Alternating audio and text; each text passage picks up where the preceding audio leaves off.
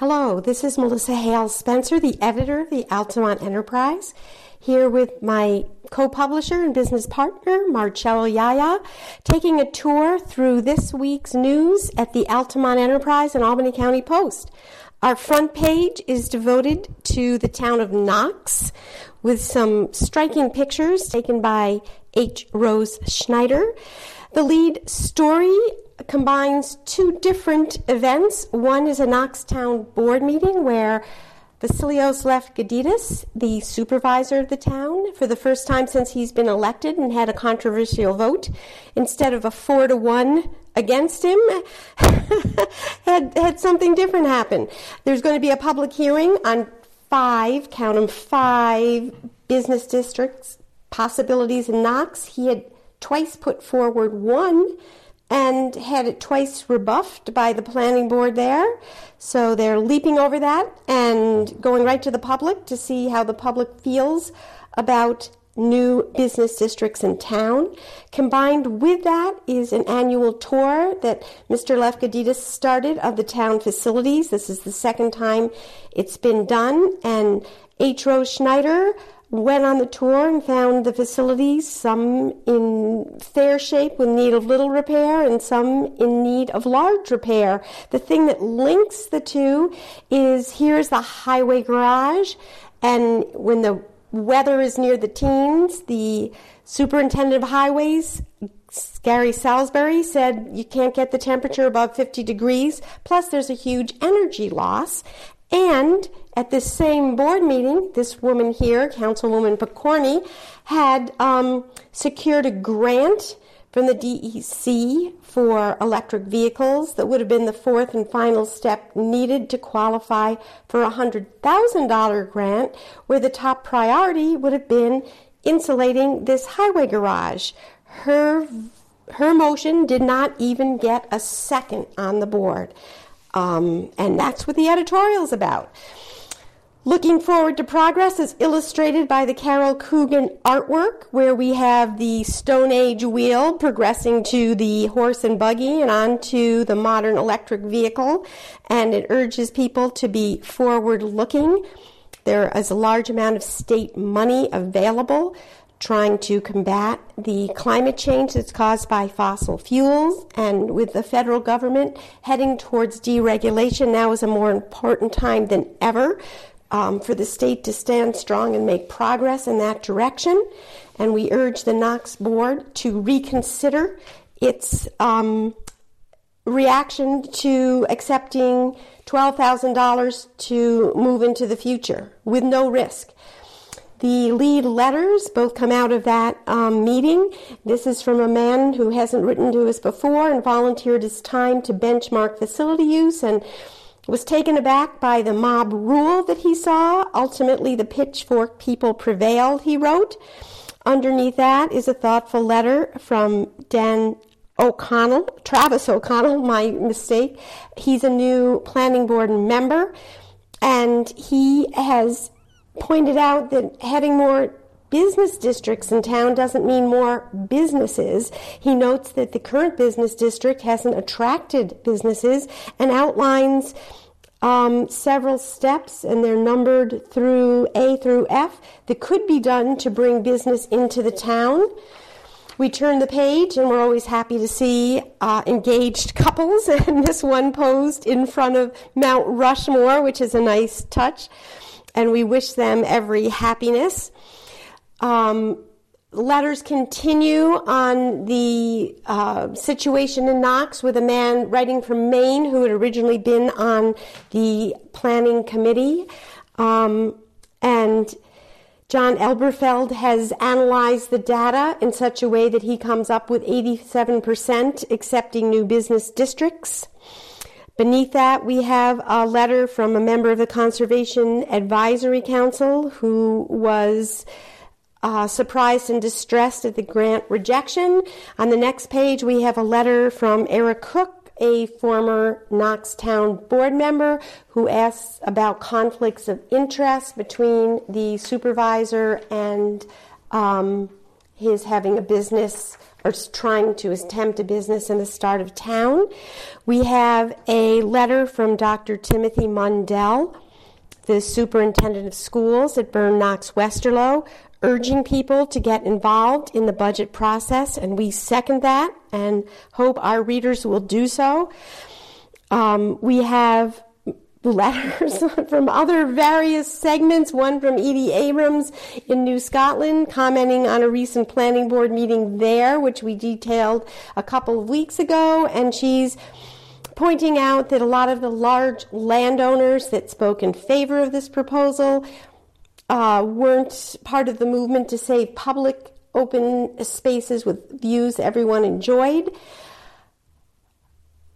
Um, we have a picture from um, a very moving uh, session at the Homefront Cafe where veterans from Iwo Jima spoke about the battle there and their memories. They were all in their 90s.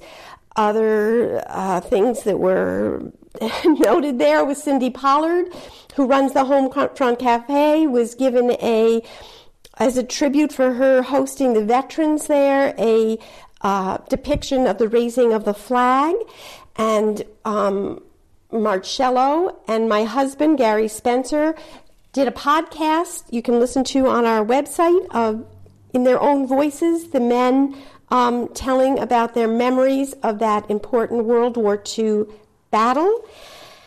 And on the bottom here, we have uh, part of a series of pictures. So we'll have the rest next week that show a cooking contest up in the Berne Library where young chefs plied their skills in cooking potatoes. And this young man, Tyler Harnett, was the first prize winner. He's very intent as he empties out his potato um, a reader, Hugh Nevin, congratulates Mayor Gaughan as he completes his 12 years as mayor on burnishing the memories of old Altamont by keeping the village in, in such good shape during his tenure. We have Diane Lutti, um, who reacts strongly to a letter last week from the legislator Mark Grimm. He was in against a styrofoam ban. She's in favor of it. And then we have a thank you coming from the president of the Voorheesville Community and School Foundation. One of their largest contributions, as we wrote about last week, was for the proposed school playground at Voorheesville. There's a story on a trend at Guilderland um, where students from different countries are flocking to the school in such numbers with their very fine program, teaching English as a new language, that they'll be hiring more teachers.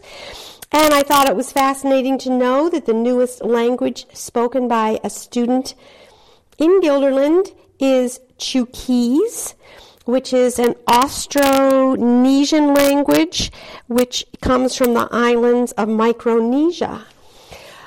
It's increasing all of our worldview to have such a diverse population in our midst, and we're certainly glad that the school is doing such a good job there. Two new town appointments in Guilderland, another story by Elizabeth Floyd Mayer. And on the next page, we have a plea from Dottie Verch up in Westerlo about the need for better broadband service, something we've written about before and continues to be an issue.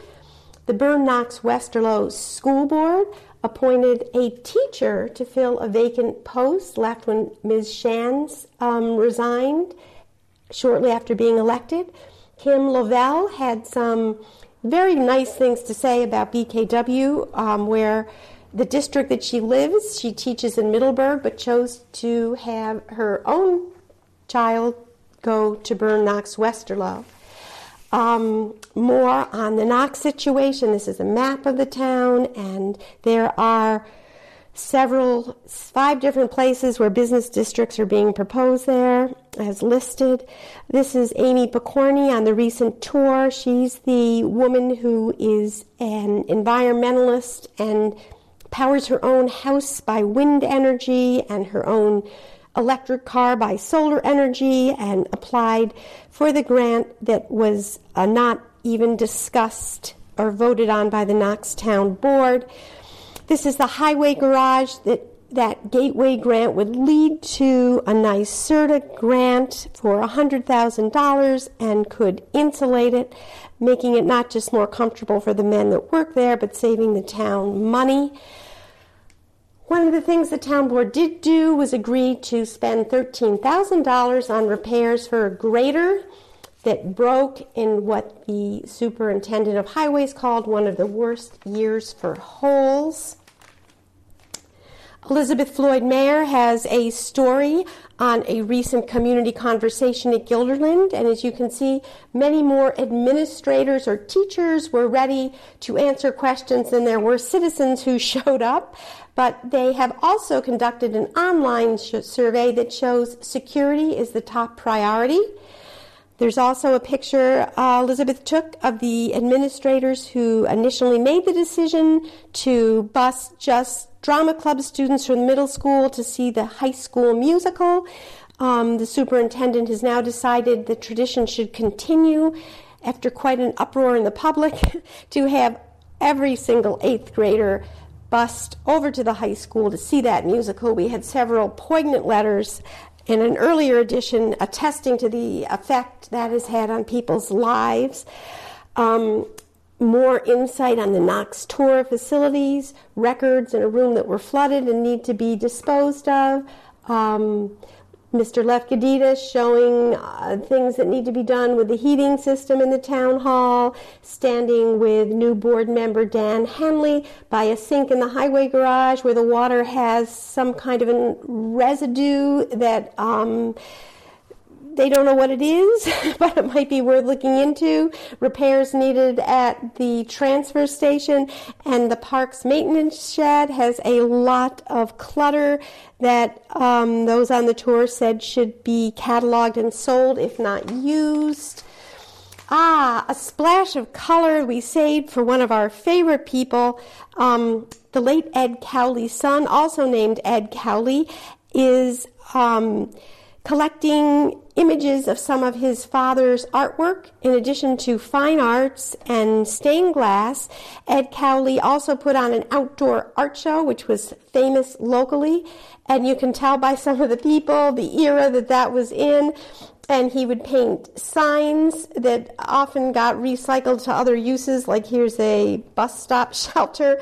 And Ed Cowley the third is um, trying to assemble a collection of some of these pieces, and uh, we hope people contribute if they have them uh, somewhere, maybe in the back of their garage.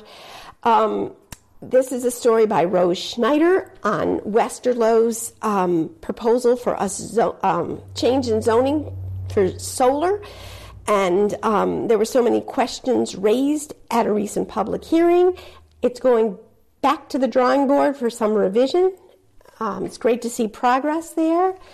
A wonderful advertisement from Guilderhaven. Many of us think of Guilderhaven as rescuing the kinds of pets that we have in our homes, but they also are doing wildlife rescues. And these are pictures of some of those animals they helped, and they're gearing up for another year of doing that. On our libraries page, lots going on as always. The history of the railroad considered up in Berne, quilt making or runner making in the Bethlehem Library. And here is a feature that I wrote about a uh, New Scotland native, Holly Cargill Kramer, who is now heading COG, which is Center of Gravity, Tech Valley Center of Gravity. It's a makerspace for creative people, and there are lots of exciting things going on there. Turning the page, we finally got enough snow to sled, but it melted almost as fast as it came. One fast winter, but there was some fun sledding at Tawasentha Park and at Torque Hill, which was cleared two years ago for sledding and finally got used. As always, our senior news is lively and varied, as is our calendar page, and classified ads followed by the blotters arrests in our area. As always, we are honored to be able to write about the lives of people um, in our community. and talk to the family members in order to commemorate them. Our legal advertising, especially the local legal ads, have news that um, is worthwhile for our readers to keep up with on local government happenings. Our sports page starts off with the Pilsung Taekwondo team who did very well in competition, and several of the members will be going to the Junior Olympics for that. We congratulate them and wish them well. We are introducing in this issue a golf column by Douglas Lawnstrom. He is a golfer and writer par excellence who will be doing a monthly written column in our paper as well as some video for our website. And we come to sports with more action packed photos by Michael Koff. At this stage, both the boys and the girls at Berne Knox Westerlo were progressing to the next stage. The boys lost on Tuesday, but the girls are still in the running.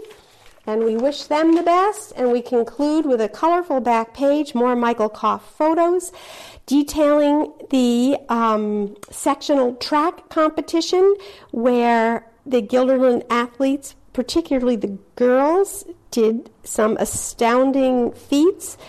And the big winner, the champion for them all, is pictured here, although not in the event that she came in first for, but she's just a multi talented athlete.